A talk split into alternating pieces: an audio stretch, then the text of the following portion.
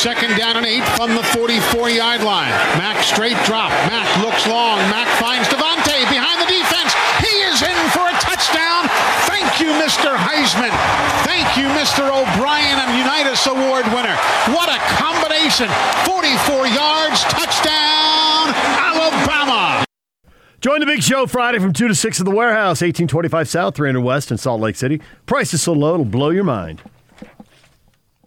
Boom! Which is what Alabama's Oops. offense did last night as they finished off Ohio State and this college football season, which means National College Football writers and websites are issuing their way too early top 25. And they even put way too early in the headline because everybody knows there's transfers to come, who's leaving, who's going to land somewhere. Still have a second signing day, which I don't think is a big deal for Power Fives. Uh, but it is for group of fives, but not for most of the teams that are going to be in the top 25. And then you got injuries, and then you got spring football, and then we can do another still too early top 25, just not way too early. I mean, honestly, the preseason poll is too early. There's still a bunch of surprises when you get to the 1st of September. But I think a few Ute fans' eye was caught. Brett McMurphy from Stadium, college football reporter and he's uh, been doing it a long time, broke a lot of stories, and he puts his list out. And PK, he had the Utes at number 11, which seemed to me really high. And he does acknowledge the quarterback battle should be interesting. We don't we don't know who the starter is going to be. Cam Rising, who got 14 snaps and is going to miss spring practice.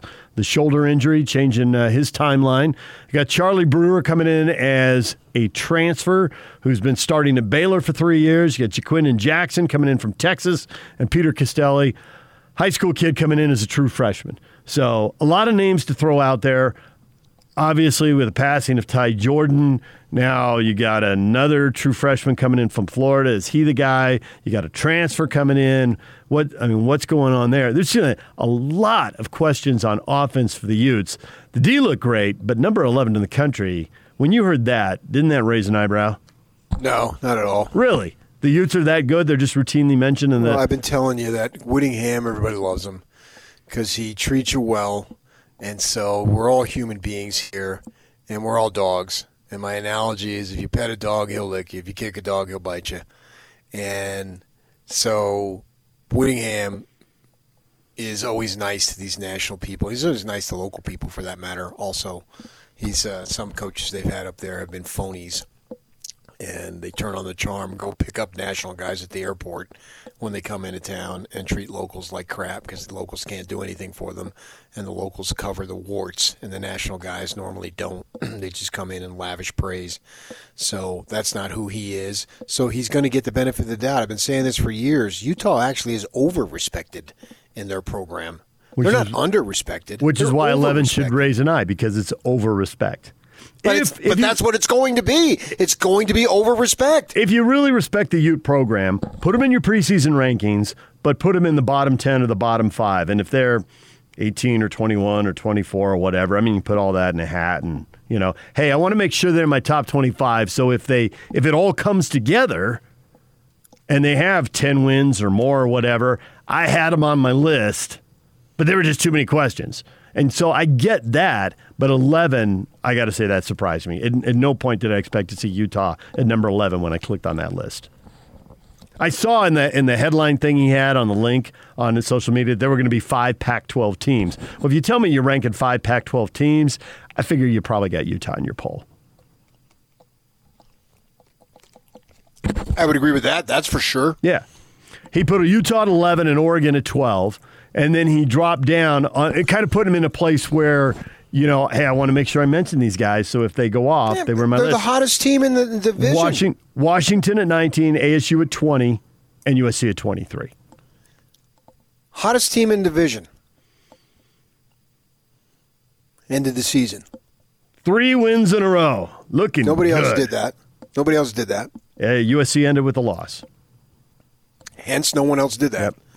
And so, outside of Ty Jordan, which you know, it's so hard to even talk about it, but nevertheless, football perspective, that's the only player they lose. But you still have the question mark at quarterback. You always have the question mark at quarterback. Well, if you're going to get Utah, to right, but Who if you're cares? Gonna, if you're going to get to 11 in the country, you need really good quarterback play. That's not true. yes, I, I believe it is true. I don't think Utes are getting to number 11 in the country without really good quarterback play. If they Okay. have average quarterback play, I don't think they'll be number 11. Yeah, but average quarterback play for for Mike Leach is different than Kyle Whittingham. I get it. I get it. But what you fans want out of a quarterback, what you coaches want out of a quarterback, is don't turn the ball over. right? and keep them in position to win games. That's what they want. They, that's exactly what. That's but what. you need that- to make some plays if you're going to get to and 11. they do. They do make some plays. They will make some plays, and you know what they'll the, what they'll do. They'll be really excellent at handing the ball off. to which running back? I don't know. well, this kid from Oklahoma here, you know, he ran for 450 yards this season. Yeah, about five yards a carry. Yeah, and uh, now uh, what's his name? Yak, the the kid that they just got yesterday. They committed. TJ Pledger, Yeah. So Pledger, Oklahoma. the he was. I guess you could say he wasn't the starter; he was the backup. But the backup is a senior, Stevenson. I don't know if he's coming back because you have this opportunity to come back. There was a kid below him, too, so maybe they're like that. I'm not that close to the Oklahoma situation. Uh, but they might have recruited someone in over the top. If Oklahoma had a true freshman, you wouldn't be shocked.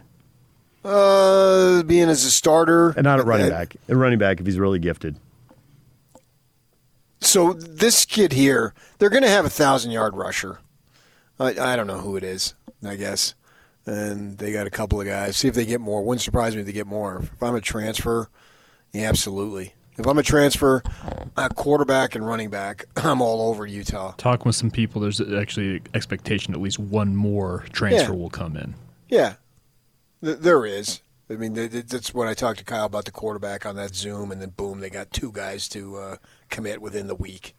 So they return everybody on defense. Lloyd's going to come back and play. So when you look at it, they're the most stable team in the South. So 11, yeah, they should be. We all expect them to be contending. So 11, 12, 13, 15. You're just picking numbers out of a hat at that point. So what's the difference? Uh, but when you're returning just so many guys there, uh, you should you should be really good. And I expect and the quarterback play. We're we're just going to be talking about that till we're blue in the face. yes. Yes, we are. So Brett McMurphy puts him at 11. Now, ESPN college football off their, uh, their Twitter, han- Twitter handle just about 15 minutes ago, knowing we were going to talk about this Well, and wanting to provide us with content. They retweeted it. Oh, I didn't see it They last published night. it late last Yeah. night, but So they they've got- graphic. They, they They've don't got- have them in there. They've got USC at 9, Oregon at 13, and then Washington at 14, and that's it. Yeah. Those are the Yeah. only three from the Pac 12. Yeah. Well, I'd, I'd say who who's the writer, and how much interaction has he had with Kyle? I don't know. They did not identify it in the tweet I saw sent out. I didn't recognize the name when I looked at it last night before I went to bed. So, uh, you know, McMurphy's been around forever. I'm sure he's talked to Kyle a hundred times. Yeah, And I would there's assume gonna so. there's gonna be bias there. If we don't think there's bi- there's bias in everything, never believe somebody who says I have no bias. I have bias against them if they say that. And so Kyle's going to be respected to the highest levels. Really, when you think about it, man. As somebody who hasn't won a Pac 12 title, nobody gets more respect than he does. I can argue no one gets more respect in the conference and be right a high percentage of the time. So I think they're going to be they're going to receive as much respect as they could possibly get.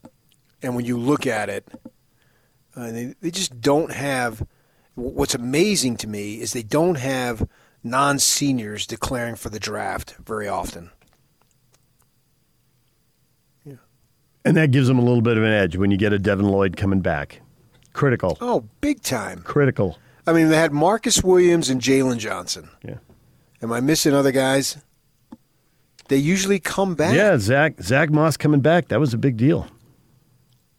And you look at SC. Uh, right now, non seniors, Oh boy. they've got uh, six. If you count Tufele, who didn't play this past season, he actually opted out. The kid out of Bingham. but he belongs on that list. You got St. Brown, Tuipulotu, the defensive lineman, Fang, their best defensive back, uh, Griffin, another defensive back, Vera Tucker, their best offensive lineman. Tyler Vaughns was a senior anyway, great receiver. So that's a lot of talent right there. And they still have some other guys that uh, they still could do it. And they've got, uh, it rema- rema- remains to be seen. Uh, if uh, some of their seniors that uh, Carr, the, t- t- their top two running backs, were seniors last season. Now are they coming back? I don't know. Remains to be seen. I'm not sure if they move on. I don't know what I have. I've looked. I haven't heard. I haven't seen. I haven't read. So I don't know. So you're losing a ton of talent, most likely. Uh, and with that, though, I mean, they still uh, they better be pretty good, or they'll be making a change. So we'll we'll see about that. So they have way more question marks than Utah has. That doesn't mean that Utah's going to beat them. It's just you when you do these preseasons things, you're just going on who has the fewest question marks. I really believe that's how you determine. Absolutely. Wh- and there's a handful of things uh, head coach, coordinators changing, quarterback, total number of returning starters. You check all those things. And those are that's like the core of your prediction right there. And then on Yeah. top of that, you do have relationships. You have insight into one program you don't have into another. Somebody told you something. So again, like they did uh, two years ago, they had multiple guys who could have gone to the NFL most likely and decided to come back. In Lloyd and Ford, the offensive lineman, and Kuithe, the tight end. All three of those guys, nope, I'm coming back. Whatever it is in that program, I don't know if it's the uh, food they serve at the cafeteria or what. the mineral water they're getting. I don't, know what it is, but most of these guys, a high, high percentage, when they could go, come back. And you've got to credit that to the culture of the program. I think you really do. It's there's too many guys now who have done it to think it's an individual thing. Ultimately, it is an individual decision, yes. But when the masses are all deciding the same thing, there's got to be something there. The Athletic's, Stewart Mandel, another guy who's been covering college football forever, has his two early top 25 out, and he only has three Pac 12 teams in it, and he doesn't have Utah or USC in it. He's got uh, Oregon. Oh man, you could have teased it for the next thing.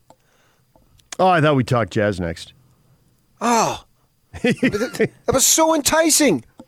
Well, we got we got Chris Fedor coming up, Cleveland right, Cavaliers beat writer. But if you want to go for it, go ahead. We got Oregon and then Oregon's at 12. Washington and yes, good call by you. Washington is at 18. Well, Washington won the division and they're returning just about everybody and their dog also. Mm-hmm. Yep.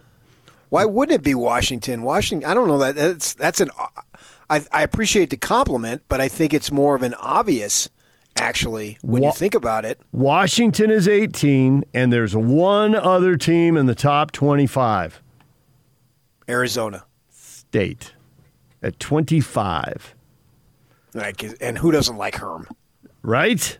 Now, with that in mind, this is they should have a big season for them anyway, because they are returning eleven out of eleven players on defense. You talk about somebody who got guys to come back.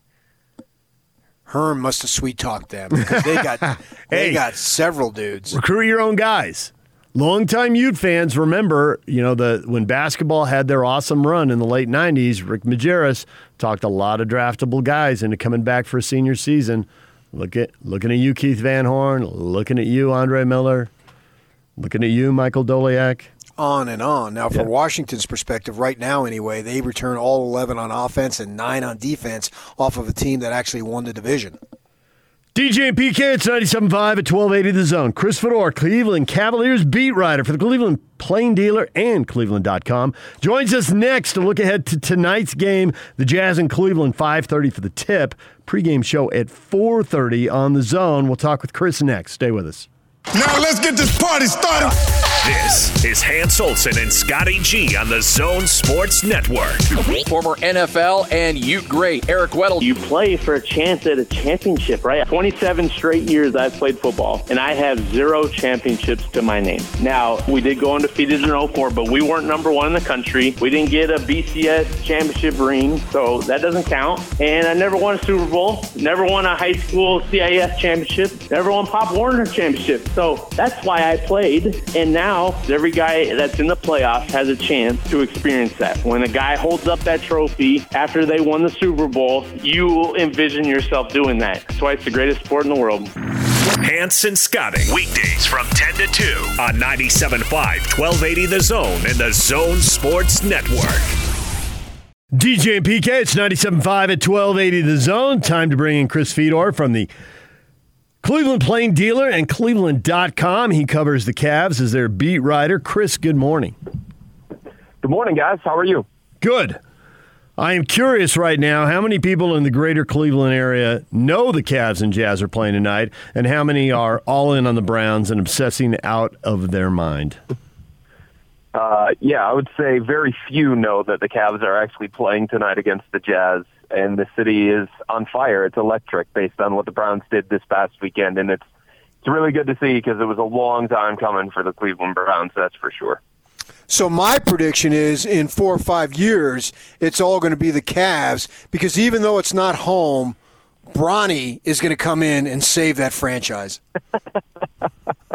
well, that's what it took the last time around. It seems like the only time the Cavs can actually have um, consistent success is when LeBron is around. Um, I can tell you that they're not planning for that at this point in time, and people that that I know that know LeBron well feel like he's probably going to end it in Los Angeles. But you never say never. This is home for LeBron, and this place is always going to tug at his heartstrings. So if he came back, the Cavs would welcome him with open arms. That's for sure. When I say Bronny, I'm talking about his son. Oh, that one. Yeah. Well, that would be nice too. I mean, if you go from LeBron James to Bronny, uh, I don't know that the Cavs want to be in that situation where they're drafting that high. If that's where Bronny is going to be drafted, uh, but we'll see what happens. That would be some kind of story, that's for sure. So it's not a slam dunk number one pick. When you have the eighth pick in the first round, there is plenty of NBA history that says that could go well or that could go poorly. Did they know what they were getting in Collin Sexton? Because to come in and average in the teens and shoot 40% from three and pump up your average in your third year to 25 points a game, that's a very successful number eight pick when you look at the history of the NBA draft. It really is. And if you think about that draft in general, you had Luka, you had Marvin Bagley, obviously you had Trae Young. Of the numbers uh, that Collin Sexton has put up in his first two plus years in the NBA, they're as good as anybody, including Luka, including Trae. That's the kind of company that he's been in um, for the last couple of years and early on at the beginning of the season, guys. He's been in that company with those two stars from the draft. And of course, you have Shea Gilgis Alexander, who's been doing some good things for Oklahoma City too. Um, so the Cavs really, really like Collin. I don't think they knew that he was going to be this. I think it's hard to say, yeah, we knew he was going to be this with the eighth overall pick. But they liked him from the beginning, guys. He came to Cleveland for a workout the day after the Cavs got swept by the Golden State Warriors in the NBA Finals. And nobody wanted to be at that workout. Nobody did. The Cavs were pissed off. They were sad. They were depressed. They didn't want to see a guy work one on zero for an hour, hour and a half, whatever it was going to be. And yet Collin uplifted the entire organization, including Chairman Dan Gilbert at that point, and they gave this organization a sense of hope and a sense of belief. And that's really when they got attracted to Collin for those intangible things. At the same time, they liked him as a player. They liked his score first mentality. They liked the fact that he could go get a bucket, just manufacture something on his own. They think those kinds of traits are needed in today's NBA, and they loved his speed, athleticism, and quickness. And, and they didn't know what he was going to be in the future. They didn't know if he was going to be an all-star, but they felt that day, this is a dude who's not going to allow himself to fail. At the very least, we've got a pro. And and that's what the Cavs continue to say about Collin. And kudos to him. He has taken that, and each time somebody has tried to attach a ceiling to his potential, he has been able to break through. And he's in the middle. Well, you know, at at the end of March, before everything shut down and went to chaos, he was in the best stretch of his entire career. And he has carried that over into this season, which speaks to his work ethic, his competitiveness, and all the things that the Cavs loved originally about him. So they do have some talent on this team with Sexton, Garland, and Love, but what's their availability right now? Garland has been out with a strained, uh, sprained shoulder. Uh, he injured it during the road trip that the Cavs were on. They had a six-game, ten-day road trip. Uh, he injured it over the weekend in Atlanta. He's missed the last handful of games, and his availability for tonight is, I would say, it's questionable at best. Um, it was supposed to be a week. A week would be tomorrow for Darius Garland. Collin uh, Sexton has missed a number of games recently, three of them to be exact, because he's dealing with this nagging ankle injury. He was announced as a starter last night. He was in the starting lineup, and then head coach J.B. Bickerstaff was told, basically on the first note of the national anthem, that Collin wasn't going to be able to play, so he was scratched for the second time in three games. Um, Kevin Love is going to be out probably until the end of this month, maybe even later than that, because he's got a high grade calf strain. So the Cavs are really dealing with a lot of different injuries at this point in time, guys. They're missing about 70 points per game from um, some of these guys that have been missing recently. And the chances of them playing, I think Collin probably has the best chance to play tonight against the Jazz, but the Cavs have been trying to piece it together as best they can because of these injuries. So Dante Exum obviously used to play for the Jazz, and then there was mm-hmm. a trade, and Jordan Clarkson is very popular in the state of Utah. very, very popular. That trade gets 100% approval rate here. How do they look at that trade in Cleveland?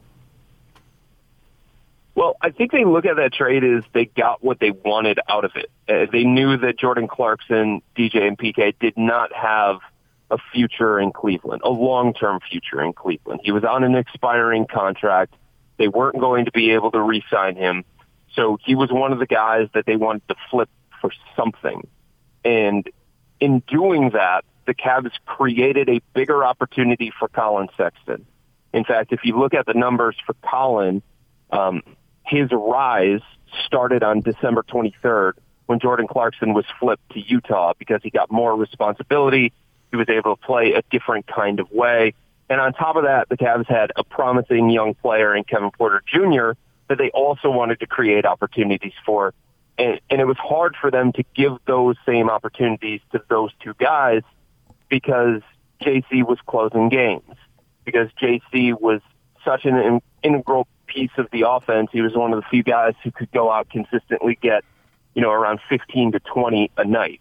So the Cavs got out of it what they wanted to from a player development standpoint of giving opportunities to their young guys. And on top of that, they were able to get a reclamation project in Dante Exum who fits their timeline for this rebuild, who maybe possibly could be flipped this year as an expiring contract.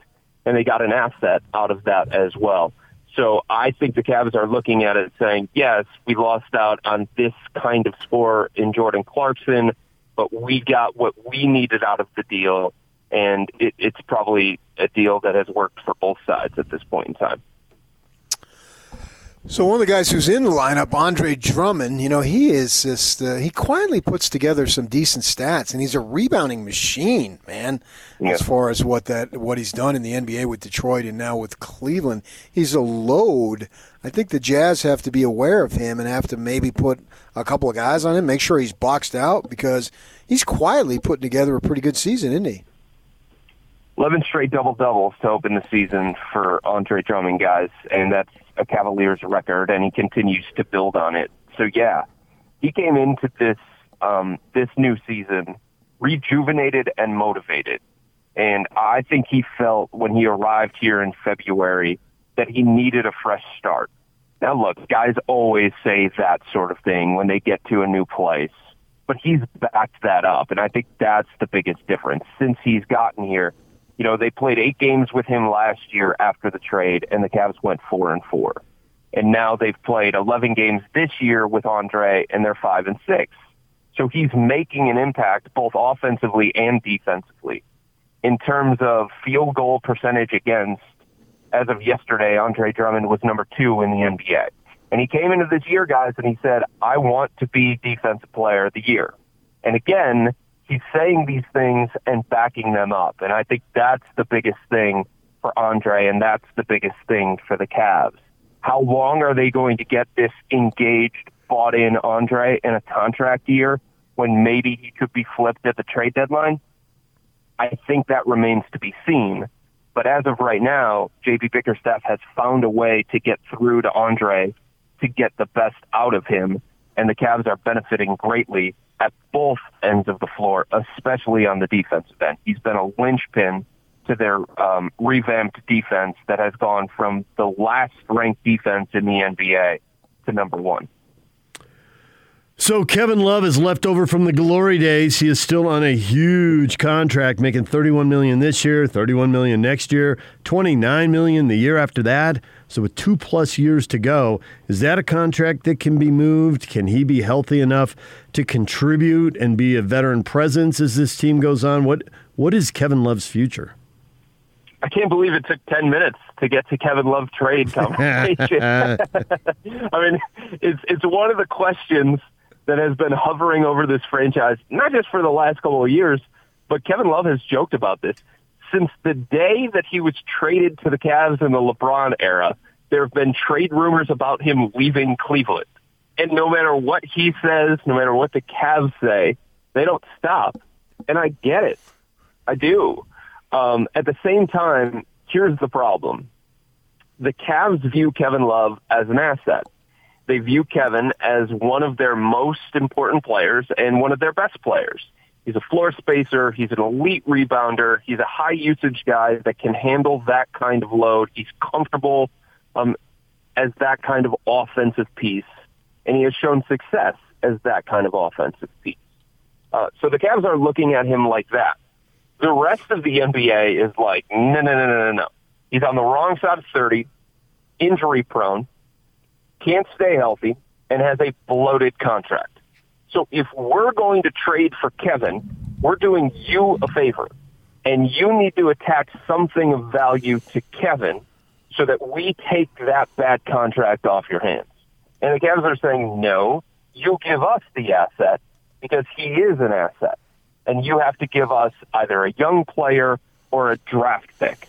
And until that value of, of Kevin inside the organization and outside the organization gets closer, there's no way that the Cavs are going to say yes to a deal. Look, they could have traded him last year. They could have traded him last year at the deadline. It would have been a salary dump type move where the Cavs took on the bloated contract of Hassan Whiteside and gave up something else in order to move Kevin.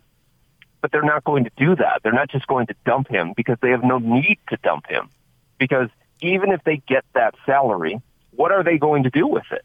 And what, and they're thinking, what are we going to get back that's better than Kevin, a five-time All-Star who knows our system, has a deep relationship with our head coach, JB Bickerstaff, and still, even though he can be moody and he can pout on the court from time to time, like we saw last year, can be a benefit for our young guys to learn from, and he can be a leader for our young guys.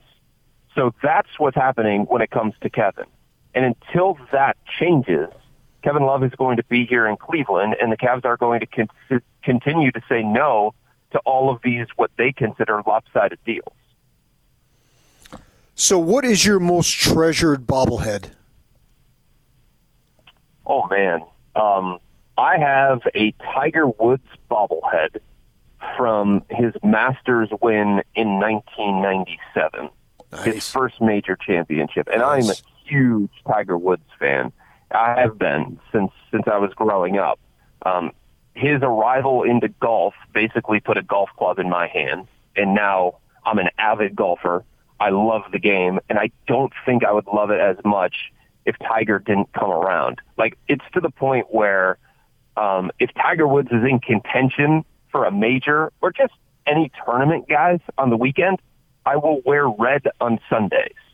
That's how much of a Tiger fanatic I am. So that's probably my most treasured one.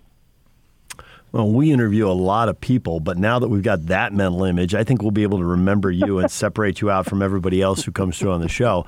And I also was going to see if you were interested in a trade for my San Diego chicken bobblehead. My guess is probably not. No, probably not. I'll say no to that like the Cavs do Kevin Love trade. That's what I thought. I thought that's where that was going. All right, so uh, we run through the whole Cleveland organization here. So the question a lot of people want to know right now is this is all uh, interesting. How does a team that's not in a glamour market or cold weather manage all this stuff? Constantly thinking about that in Utah. Interesting to hear what Cleveland's thinking. But as far as the game tonight, is Cleveland going to put out – a good lineup, a below average lineup? Are they just going to have to cobble something together given how many people are out? What chance do they have of competing with and beating the Jazz? I think they're just going to have to continue to cobble things together until some of these guys get healthy. I mean, look, they've got shooting guard Damyean Dotson being an emergency point guard because they have no other options. They just use the hardship exception to sign Yogi Ferrell to a 10-day contract. That's the state of the Cavs backcourt right now because there's a lot of uncertainty with Darius Garland and Collin, especially going into tonight's game against the Jazz, given the games that they've missed recently.